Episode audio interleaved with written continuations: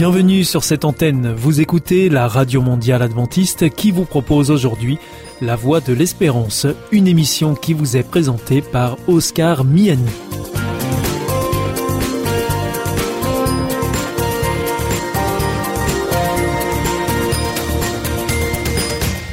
C'est avec un grand plaisir que je vous retrouve sur notre antenne. Encore une fois, soyez les bienvenus à l'écoute de La Voix de l'Espérance, notre émission quotidienne de 30 minutes en français qui vous est présentée par Oscar Miani et préparée avec toute notre équipe. Merci de votre fidélité à ce rendez-vous. Vous êtes toujours très nombreux à nous écouter sur cette antenne ou encore en podcast ou encore même avec votre téléphone. J'étais étranger. Une émission sur les migrations et les solidarités, coproduite par les radios protestantes. Nous sommes euh, aujourd'hui en compagnie de John Graz. Bonjour. Bonjour Stéphane. Alors vous êtes euh, directeur du Centre international de la liberté religieuse en France. Vous avez occupé euh, les plus hauts postes de la défense de la liberté religieuse dans le monde et vous avez rencontré les dirigeants en place. Aujourd'hui, John Graz, je vous propose qu'on puisse déjà commencer par nous rappeler qu'est-ce que c'est que la liberté religieuse, de quoi on parle exactement quand on parle de liberté religieuse.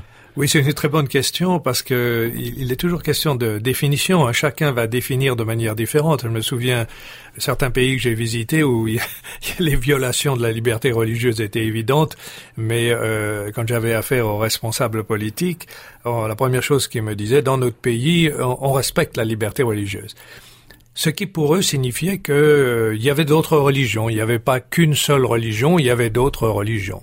Euh, même si vous allez dans l'un des pires pays comme la Corée du Nord, on vous dira qu'il y a aussi une ou deux églises euh, dans la capitale, donc il y a la liberté religieuse. D'accord. La liberté religieuse, il faut la définir en accord avec les textes, en particulier des Nations Unies, qui font autorité. Hein. C'est l'article 18 de la Déclaration universelle des droits de l'homme qui a été euh, voté à Paris en 1948 hein, au Palais de Chaillot et qui dit chacun a le droit à la liberté de pensée, de conscience et de religion. Vous voyez déjà que la liberté religieuse fait partie de d'autres libertés qui sont très importantes, qui sont fondamentales. C'est pourquoi on dit que la liberté religieuse, c'est la mère des libertés, parce que quand vous l'enlevez, vous supprimez une quantité d'autres libertés. Et la déclaration continue, l'article continue, ce droit inclut la liberté de changer sa religion ou ses croyances. Alors là aussi, on peut faire quelques remarques. C'est un, passage qui a été contesté durant les débats pour l'adoption de cette déclaration, parce qu'il y avait des pays qui étaient totalement opposés au droit de changer. D'accord. Et aujourd'hui aussi, vous savez que dans plus de dix pays, hein, il y a la peine de mort, quasiment la peine de mort pour apostasie. Le fait de changer de religion, d'abandonner la religion euh, de l'État ou la religion soutenue euh, par l'État. Ce que nous connaissons en France euh, n'est pas valable partout. Mais bien sûr, ce n'est pas valable partout, ça c'est une réalité aujourd'hui. Et puis aussi la liberté, soit seule ou en communauté, ou avec d'autres, ou en public ou en privé, de manifester sa religion, c'est-à-dire de l'exprimer, ses croyances aussi, dans l'enseignement, la pratique, les cultes et l'observance. Là aussi, vous avez des pays où on vous dit il y a la liberté religieuse, mais la condition c'est de rester dans vos églises ou dans votre lieu de culte et de ne pas en sortir, de faire très attention qui vous invitez dans ce lieu de culte parce que vous pouvez avoir des conséquences graves. Donc, voyez, la liberté religieuse, c'est tout ça, c'est aussi la liberté de ne pas croire la liberté religieuse. C'est important de souligner. C'est important de souligner parce que quand on parle de liberté religieuse, euh, on pense que c'est seulement une affaire de religion. D'abord, elle est jamais seule. Vous voyez, la liberté religieuse n'est pas seule. C'est aussi la liberté de penser et la liberté de conscience. Et aussi, c'est la liberté de ne pas croire. Alors là, c'est pareil. Quand vous savez qu'aujourd'hui, d'après le rapporteur spécial des Nations Unies, dans 13 pays, eh bien, il est interdit d'être athée et un athée déclaré... Interdit d'être athée. Un athée déclaré risque la peine de mort dans 13 pays. Et alors John Graz, est-ce qu'il y a une migration qui existe à cause de ces problèmes de religion, de liberté euh, religieuse? Oui, certainement, euh, mais c'est très difficile à définir parce que, vous savez, il y a, il y a beaucoup d'autres éléments qui interviennent. Mais il y a eu, c'est par, par euh, disons par période de l'histoire, il y a eu des grandes migrations, comme on sait en France, les protestants ont dû quitter le pays par euh, par milliers et milliers, en des centaines de milliers même. Les Juifs ont dû quitter plusieurs pays aussi, les musulmans ont quitté plusieurs pays. Ça peut arriver encore aujourd'hui dans certaines régions où vous avez tout un groupe, toute une ethnie euh, ça arrive quand une ethnie se distingue par une religion qui n'est pas la religion de l'État, comme par exemple en Birmanie, au, Myanmar, hein, vous avez cette affaire des, ce cas des Rohingyas qui sont été chassés, qui ont dû fuir leur, leur pays, ils sont pratiquement tous musulmans. Donc là, on a, on a deux choses qui viennent, c'est à la fois la religion, mais c'est aussi beaucoup l'ethnie et l'identité. Alors, euh, généralement, les plus grands flots migratoires, c'est plutôt économique, c'est pas tellement religieux. C'est vrai. On parle peu de ces questions religieuses d'ailleurs. Puis, comme vous le dites, on les souligne pas. Le fait est qu'on les souligne pas. Alors, dans tous ces gens qui émigrent, il y en a évidemment qui quittent leur pays parce qu'ils sont persécutés. Mais malheureusement, on n'en fait pas beaucoup cas. Voyez, on parle des autres situations, mais pas tellement de ceux qui se sont convertis dans un pays où il y a des lois contre la conversion, contre l'apostasie, et qui, pour sauver leur vie, se sont convertis et viennent se réfugier dans un pays où ils ont plus de liberté. Eh bien, parfois même, on les renvoie dans leur pays en ignorant complètement le fait que parce qu'ils ont justement changé de religion, ils risquent, ils risquent la prison et, voire même plus parce qu'on risque de les, de les tuer. Et, et donc vous êtes intervenu vous-même dans des, cas, suis intervenu des, cas comme cela En effet, plusieurs fois, des gens qui au cours de leur euh, séjour en Europe, par exemple, ont changé de religion. Bien sûr, il faut voir si c'est sincère ou non. Et après, eh bien, le pays décide que non, cette personne ne mérite pas le titre de réfugié, donc on la renvoie dans son pays. Alors on a eu affaire à une, une femme justement qui était devenue chrétienne et qui euh, était menacée de d'être renvoyée dans son pays et on ignorait complètement le fait religieux. Et ça c'est vrai, c'est que dans nos pays on, on veut la laïcité, c'est-à-dire on nos pays occidentaux, on ne veut pas mêler la religion et très souvent, on ignore le facteur religieux dans le, traitement de l'immigration et le traitement justement des réfugiés, alors que c'est un facteur très important. Quand vous avez des pays où vous n'avez pas le droit de vous convertir, ça veut dire quelque chose. Ça veut dire si vous êtes converti et vous partez parce que vous êtes persécuté, si on vous renvoie, alors on vous renvoie directement en prison. Qu'est-ce qui, surtout si vous êtes une femme en plus, mmh. qu'est-ce qui va se passer? Vous êtes traité comme euh, un lâche ou une lâche par votre famille. Vous avez, euh, euh, vous êtes traître, etc., etc. Donc vous pouvez imaginer votre situation et vous allez retourner comme ça. Alors ça, on souhaiterait qu'il y ait plus de conscience plus de prise de conscience sur le phénomène religieux. D'autant plus que souvent ceux qui partent pour des raisons religieuses, c'est pas ceux qui vont créer, des problèmes dans les pays qui les reçoivent, parce qu'ils savent le prix de la liberté et ils sont prêts à la respecter aussi pour les autres, ce qui n'est pas toujours le cas de tous ces flots migratoires où les gens euh, viennent d'un pays par en masse est-ce qu'ils ont assimilé que dans un autre pays, on n'a pas la même culture euh, et qu'on a le droit de changer de religion, on a le droit de ne pas avoir religion? Est-ce que ça, ils vont l'appliquer dans leur euh, dans leur famille, là où ils seront? Alors ça, c'est toute une question qui devrait être posée. Votre implication dans la promotion et la défense de la liberté religieuse remonte euh, jusqu'à ces 30 dernières années. Est-ce que vous avez vu ces situations évoluer et comment est-ce qu'elles ont évolué? On a eu des, hauts d'espoir, disons. On a eu avec la chute du, bloc communiste, évidemment, euh, on a pensé que là, c'était une grande victoire de la liberté. Et par rapport à la Russie, je suis allé plusieurs fois en Russie, je suis allé dans les pays de l'Europe de l'Est plusieurs fois lorsqu'il y avait encore le mur, hein, lorsqu'on on traversait la frontière, euh, c'était toute une histoire, et qu'on était surveillé, etc. Et euh, on pensait que vraiment là maintenant. Alors on a eu une période, moi je dirais aux alentours de 93, 94, 95, 96, c'est une période en particulier en Russie et dans d'autres pays extrêmement favorable à la liberté religieuse. Et puis on a eu un ressaisissement, une remise en place, et après alors toute une liste de restrictions qui se sont ajoutées, qui ont visé justement à, limiter la liberté religieuse, en particulier de nouvelles religions, de nouvelles églises, de nouveaux groupes pour euh, finalement soutenir le fait d'une Église établie ou d'une religion établie qui se posait comme euh, facteur culturel et héritage de la nation et du pays. Est-ce qu'on pourrait considérer que l'Europe aujourd'hui est une terre d'asile pour les réfugiés religieux? Alors, je pense pas, non, que si, ben, je dirais que c'est beaucoup mieux de venir se réfugier en Europe que dans beaucoup d'autres endroits du monde, c'est clair, mais je pense pas que si on met en avant le facteur religieux, on aura un traitement spécial, pas du tout. Au contraire, euh, comme je vous l'ai expliqué, c'est même pas dit qu'on ait un traitement, ou alors il faut vraiment prouver qu'on est sur la liste des condamnés à mort, etc. Parce que euh, c'est un vrai parcours. Hein, euh, c'est un vrai parcours, et hein. puis le, nos, nos, nos administrations ne sont pas tout à, ne sont pas sensibles à l'aspect religieux.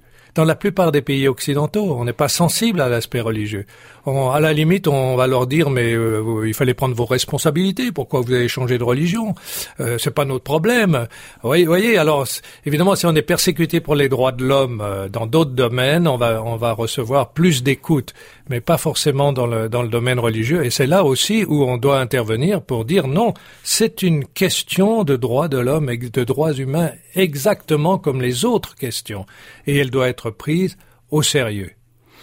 John Graz, nous arrivons euh, au terme de cette émission. Merci d'être venu nous parler de cette question euh, au micro. Je rappelle que vous êtes euh, directeur du Centre international de la liberté religieuse en France et que nous aurons grand plaisir à vous recevoir dans d'autres émissions pour continuer à parler de liberté et de foi. Avec plaisir, Stéphane. Merci beaucoup. À bientôt. Au à bientôt.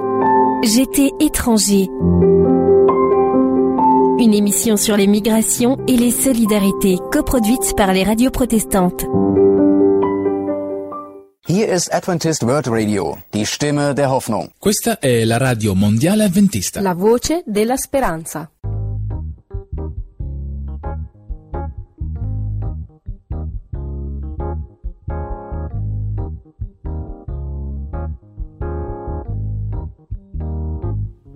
God has given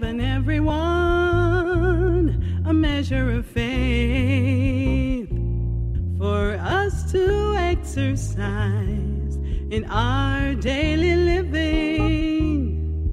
Then we'll start to grow and confess what we know. God is able to move every mountain.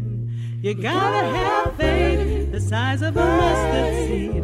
If you doubt, say, Lord, help my unbelief. Faith is the substance of things hoped for, the evidence that's not seen. Faith can make a gray sky blue. Faith can do what you can't do. It's faith that overcomes the world.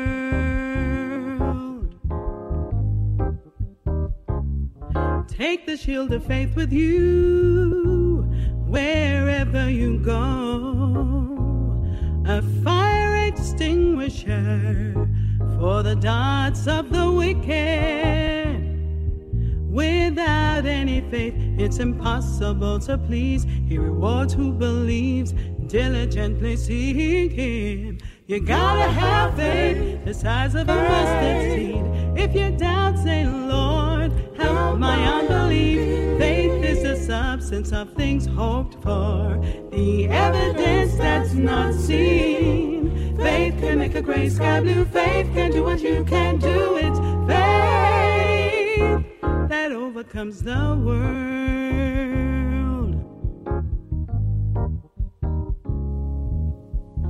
I need faith, you need faith, we need faith today.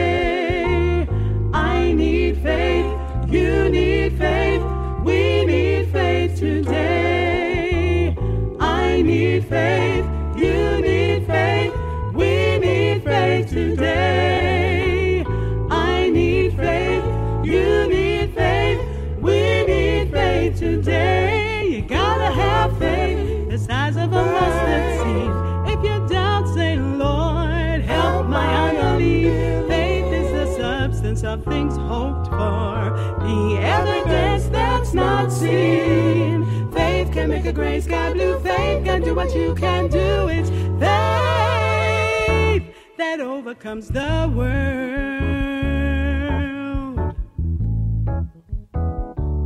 Believe what God says.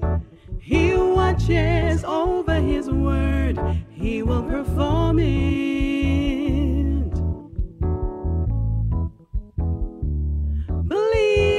God says, He'll do it.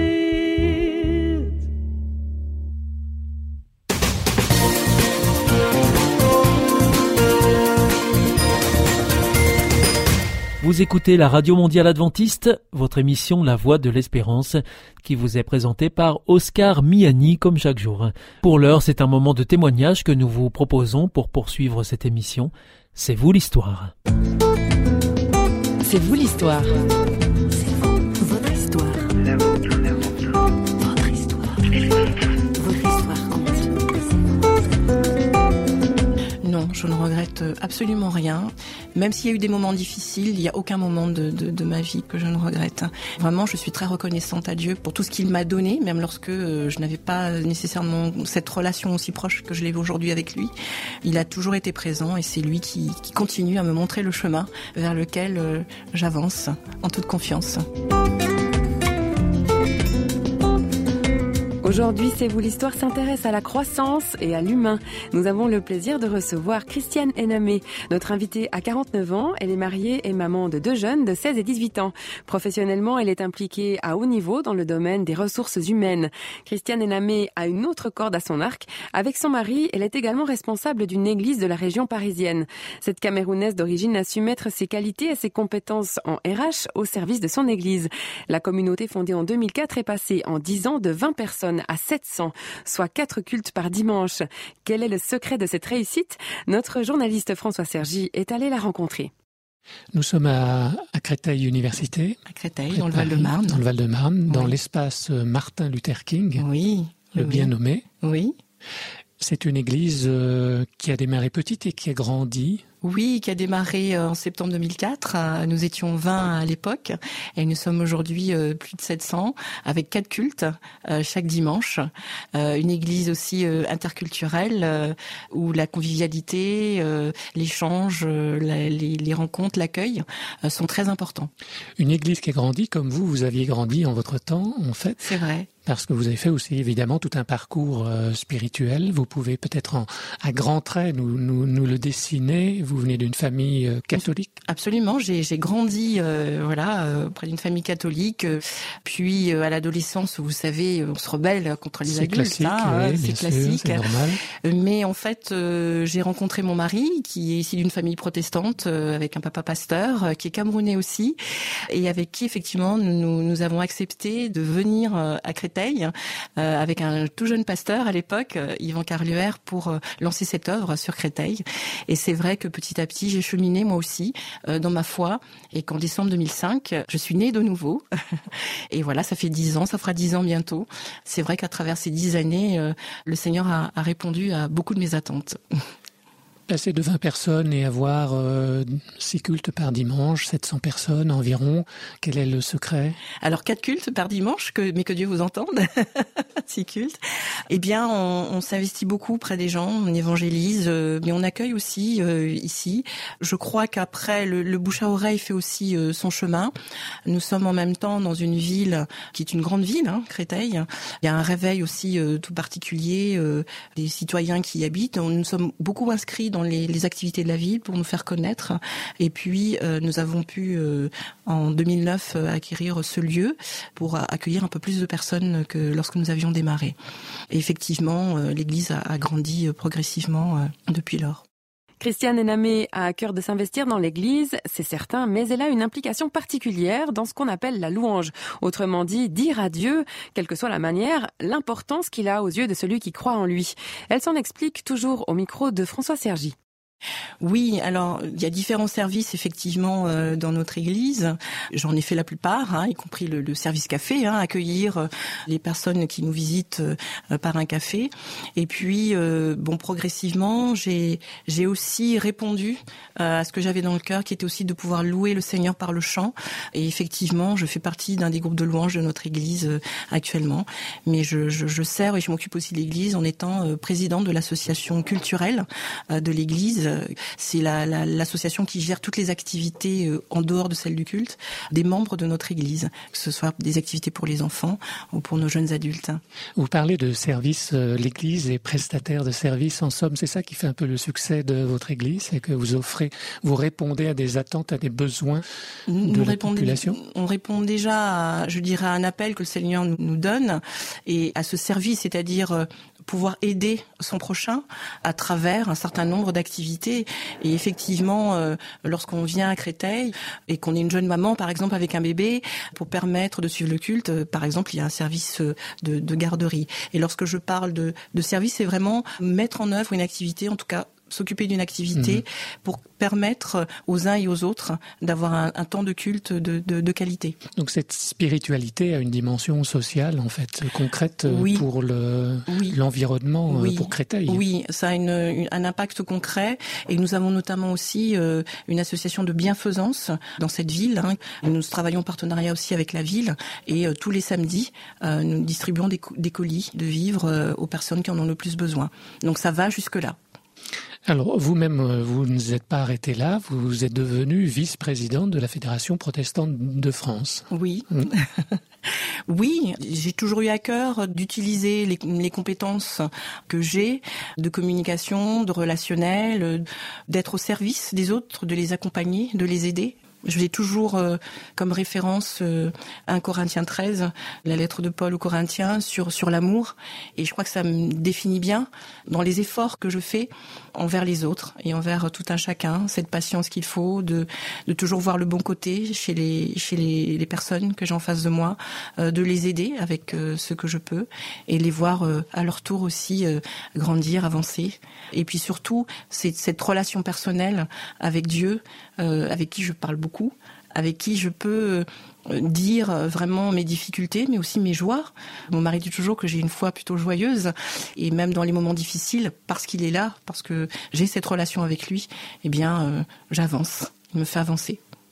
À 8 ans, vous êtes venu en France? Oui, oui, oui. Ma maman est venue me chercher. C'est un déracinement? Euh, pas complètement parce qu'il y a toujours. Vous avez des souvenirs? À l'époque, oui, oui, oui, j'ai des souvenirs. Je comprenais pas très bien et puis c'est difficile lorsqu'on on, on, est habitué au soleil euh, de connaître l'hiver, par exemple. La grisaille parisienne. Voilà, tout à fait, et un autre rythme de vie aussi. Hein. Donc c'est vrai que ça a été euh, des moments difficiles, mais bien accompagné par ma maman. Ça me permettait d'être aussi avec mon petit frère et d'avoir une vie familiale plus posée. Il y a des clichés qu'on se traîne. Vous parlez du temps, de la gestion du temps. Alors c'est ce qu'on oppose très souvent entre le continent africain et l'Occident. Euh, mais pourtant, vous êtes, vous, DRH, euh, et l'une de vos compétences et l'un de vos dons, c'est l'organisation, le sens de l'anticipation. Oui, oui, oui. Comme quoi on peut être camerounaise et très bonne DRH. Quoi. et euh, et c'est pas du tout à ma voix que vous pouvez constater que je suis camerounaise. Non. non mais Donc il y a, y a comme ça un certain nombre de préjugés Comment est-ce que dans une église multiculturelle où se côtoient des Asiatiques, des Camerounais, des Français de souche, etc., ça se passe toujours bien ou bien il y a parfois aussi de ces... Ça se passe bien parce que ce qui nous unit, c'est Dieu. C'est notre relation, cet amour partagé, euh, ce besoin de communion fraternelle, d'échange, d'écoute aussi et justement d'entendre cette différence. Et quand vous avez plein de personnes différentes qui louent ensemble, c'est magnifique. Trois choses demeurent, la foi, l'espérance et l'amour, mais la plus grande d'entre elles, c'est l'amour. Je crois que c'est ce qui résume bien toute ma vie aussi, l'amour euh, que j'ai reçu de mes parents, que j'ai aujourd'hui de mes enfants, famille. en famille, mmh. mais aussi cet amour que je partage avec d'autres chrétiens quel qu'il soit. Et hors les murs de l'église. Hors les murs de l'église, mmh. absolument. J'essaye en tout cas, dans, même dans ma pratique professionnelle, de témoigner aussi de cet amour et de cette bienveillance. C'est vous l'histoire. L'émission signée Radio Réveil, c'est fini pour aujourd'hui. Moi, je vous retrouve très bientôt. Bye bye. Vous vous sentez isolé, désorienté, perdu, en recherche? L'IEBC, l'Institut de la Bible par correspondance, vous accompagne et vous propose des cours gratuits à suivre chez vous et à votre rythme. Retrouvez-nous vite sur www.iebc.org et vous verrez, votre vie va changer. Parce que croire, c'est la vie. Si vous souhaitez réécouter ce programme ou bien le partager avec vos amis, retrouvez-nous sur www.iebc.org. awr.org. Vous pouvez aussi nous suivre par téléphone. Depuis la France, il vous suffit de composer le 01 80 14 44 77. Si vous voulez nous écouter en dehors de France, eh bien vous faites le 00 33, puis le 1 80 14 44 77 et depuis les États-Unis, eh bien, il vous suffit de composer le 1 712 432 9978. Veuillez également noter que vous pouvez nous écouter à 4h30 sur les 6155 kHz dans la bande des 49 mètres, à 8h sur les 15 145 kHz dans la bande des 19 mètres et à 20h sur les 9780 kHz dans la bande des 31 mètres. Bien sûr, tout cela en temps universel. Et pour nos coordonnées postales, eh bien, c'est la voie de l'espérance, IEBC, boîte postale 100 77 193, Damary Lélis, CEDEX.